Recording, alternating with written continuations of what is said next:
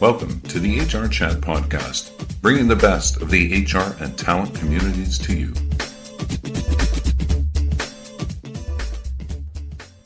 Welcome to another episode of the HR Chat Show. I'm your host today, Bill Banham. And in this episode, we're going to hear from Dethra U. Giles, TEDx speaker, chief bridge architect at ExecuPrep, adjunct faculty member at the Mercer University, and one of Engagedly's top 100 HR influencers of 2021. So, an all round superstar, basically, listeners. Um, clients call her university tested and industry approved. And we're going to delve into some of the lessons that she shares with peers, leaders, and clients today. Dethra, it's my absolute pleasure to have you on the show today. It is an honor, Bill. Thank you for having me. So, this is the first time you and I have spoken, and I'm hoping it's not going to be the last time. I'm hoping we get to know each other. But what what I've read about you, I love, and one of the things that I love, Dethra, is your is your never say die attitude, your your positive outlook. Uh, and I've got a nice quote from you here, which is, "What got me through." In brackets, my early stage career was a belief that I was unstoppable. Despite all of the things life threw at me, my mum made my mum, which is fantastic. I love that. My mum made me believe that I could do anything. I really believed that. So when things appeared to be falling apart, I convinced myself that they were falling into place. And sometimes all it takes is a belief. I never gave up. What an awesome quote. How how far then can a positive outlook and confidence in one's own abilities get one, in your opinion? Bill, that is such a, an amazing question. I talk about it quite often. I believe that what you believe about what you're able to do and what is possible can get you anywhere. I, if you think about some of the things that we have today, they were impossibilities. Think about someone that had a horse and buggy.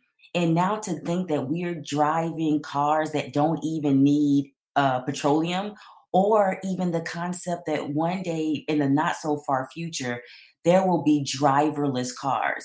Those were impossibilities. And someone that even mentioned that in the not so distant future, we don't even have to go back all the way to horse and buggy.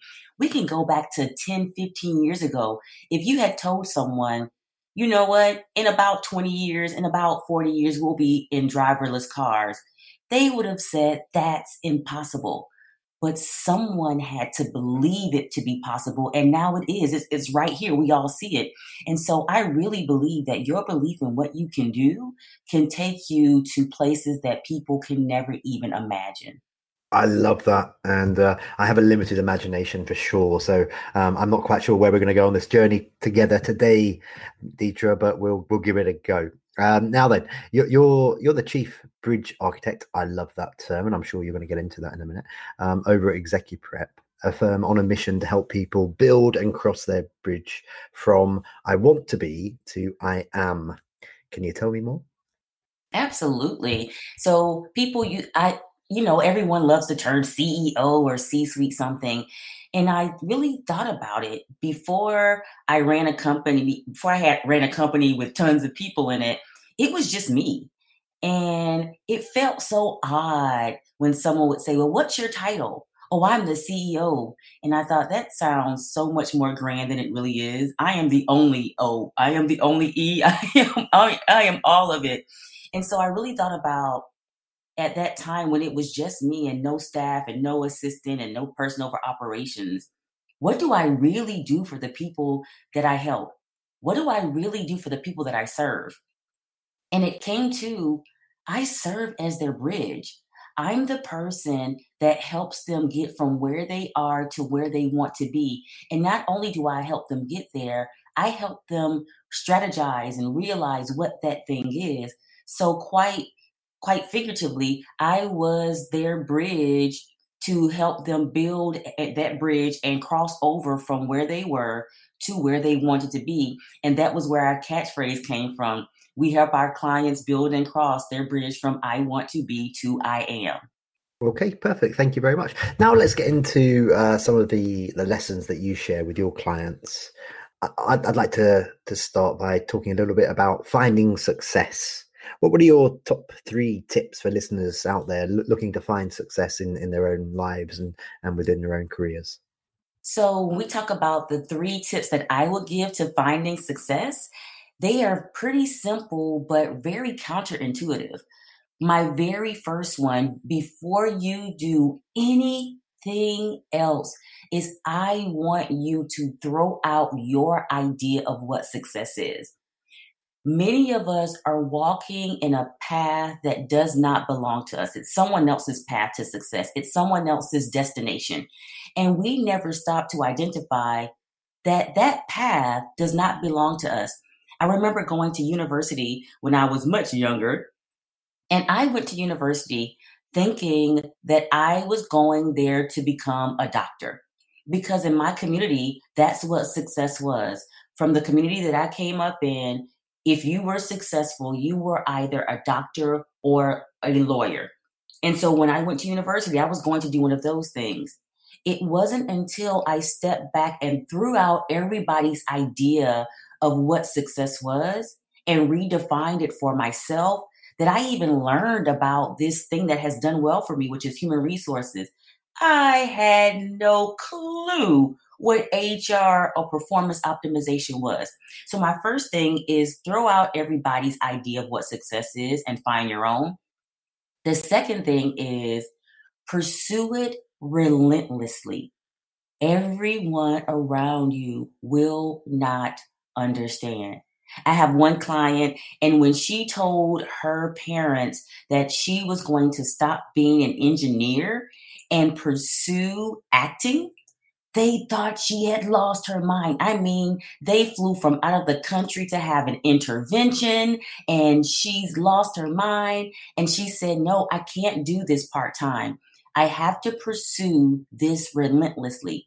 And while today she's not a major actor getting an Oscar, she is doing better financially than she was when she was an engineer. But she had to stop what she was doing and be relentless about her pursuit of her dream and her goal. And the third one I would say is patience and real being realistic about your timeline. Oftentimes people feel like if it doesn't happen fast, it's not happening. And that could not be further from the truth. Those of us who have truly been successful, those of us who have achieved some level of success, we can tell you it was not an overnight process. As I talked about my company, I started ExecuPrep in 2007. Do you know how many years I spent running ExecuPrep by myself? Today, I have two assistants, and I remember a time when I was the person answering the emails, answering the phone calls, returning the phone calls, booking the flights, booking the clients, booking the rooms, handling AV, handling room setup. And it took some years before I was able to hire people to do those things for me. And then lastly, even though you said three, Bill, I'm gonna uh, you already know I'm a slight bit of a rebel. I'm going to give four.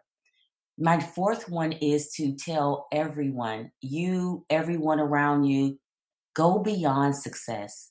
If you really want to do something, go from striving to be successful to being significant there are so many successful people in the world, but so many of them will never leave their mark.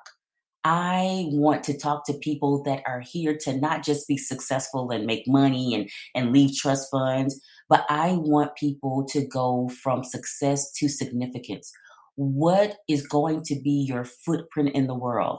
When you, when everyone comes to your funeral, and we all have one, because by the way, no one makes it out alive when they come, how will they say you change the world? Whose life will you positively impact? What will be the mark that you leave? So, my fourth one is to go from success to significance.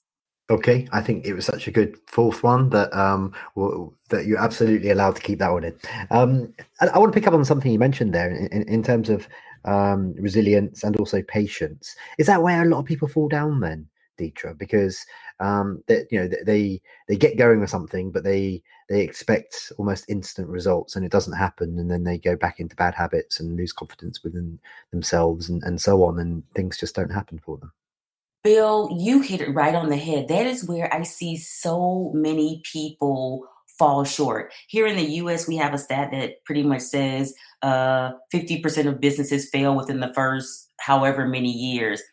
And the reality is, as a person that does business consulting and working with large organizations, Fortune 500, Fortune 1000, and even smaller, I look at these businesses and I look at that stat and I say, is this stat really accurate? And not accurate as is the statement true, but accurate in their word usage.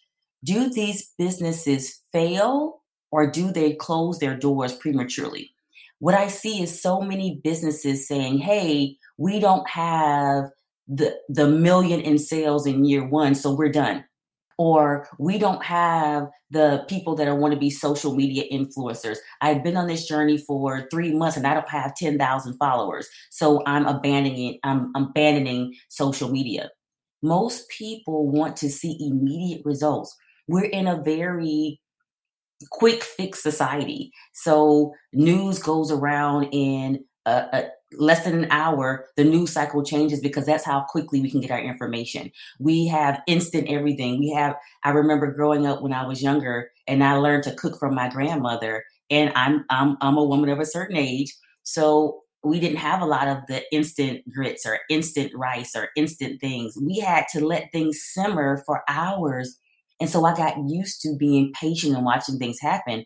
But many people have never exercised that patience I'm working with a client now, and she has literally started five businesses that could have been amazing revenue generators for her. The reason they didn't was because she stopped before they had the opportunity to really hit the market and have the market take them. And so now what are we doing? We are stepping back and saying, which one are you the most passionate about?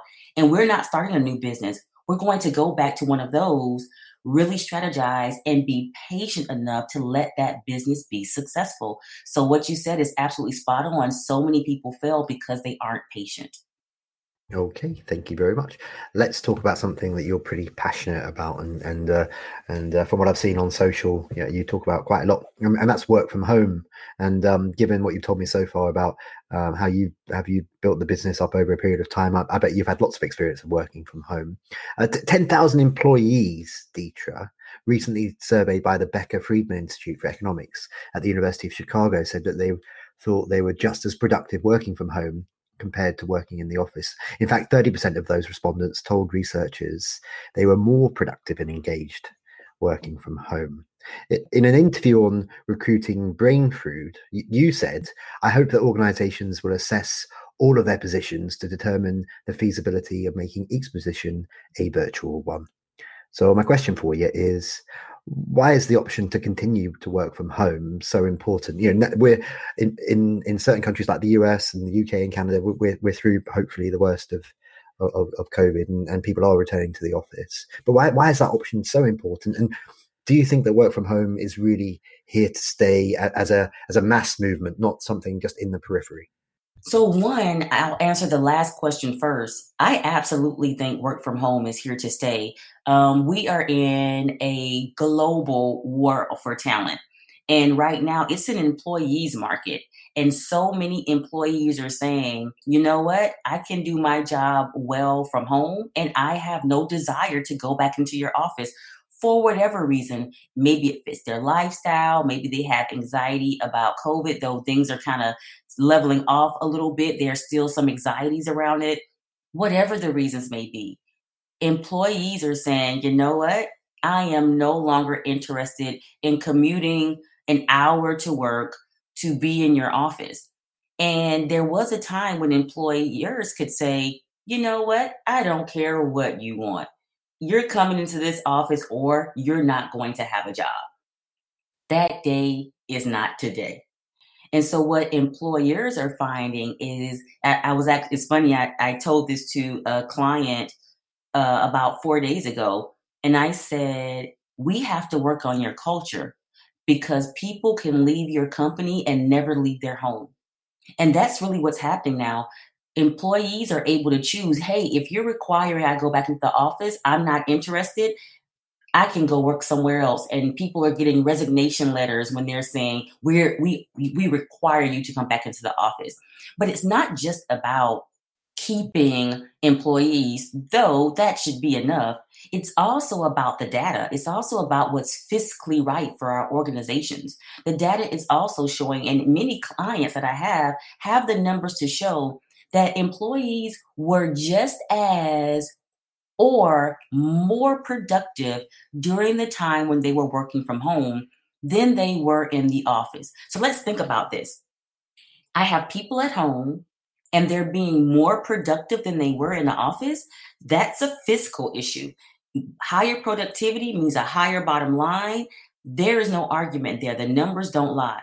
The second part of that is uh, back to the fiscal issue hey, if I am an employer and I am paying rent for office space or paying utilities or all of the the the the expenses that goes into having a person come into the office, if I can eliminate those expenses, that's money back into our coffers we're not just talking about what's a cultural fit and what's a, a, better fit for engaging our our top talent. We're also talking about what's fiscally best for our organization. So we're not only getting higher productivity. We're not only getting more engaged employees. We're not only getting happier employees who will be more loyal to our organization should we accommodate their desires to not come into our office we're also talking about saving on rent, saving on utilities, saving on all of the operating expenses that go along with employees having to come into our office. This just makes sense on every side for the organization. Now, every person is not able to work from home. That's that's the reality. And even when I say that, I, I often take out the work from home part of it and say location independence because some of our people may not go into the office, but they may go to our client sites. They may not work from home, but they may work from Bali, wherever the case may be. I think it's best all around for organizations to really assess how they can make the majority of their workforce location independent. If we can do this, it only works out for everyone. Okay, I love that. Um, as someone who's worked from home for years, um, I, I, get that it can be done. You, you can collaborate. Although I, I would admit, personally, I, I, do still feel perhaps in um, organizations of a certain size that maybe it's important that folk are able to get together at least sometimes. But that's a discussion for, for another time. Although connected to that, of course, is is company culture.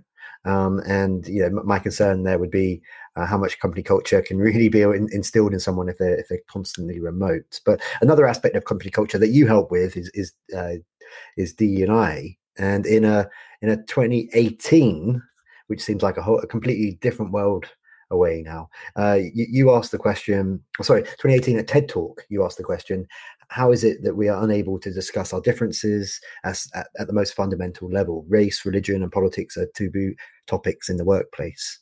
So, a question here for you is within the corporate world, within the world of work, where are we at now? Where are we at in, in 2021? I, you know what? It's funny because in 2019 and 2020, we had some major, especially here in the US, we had some major uproars around race.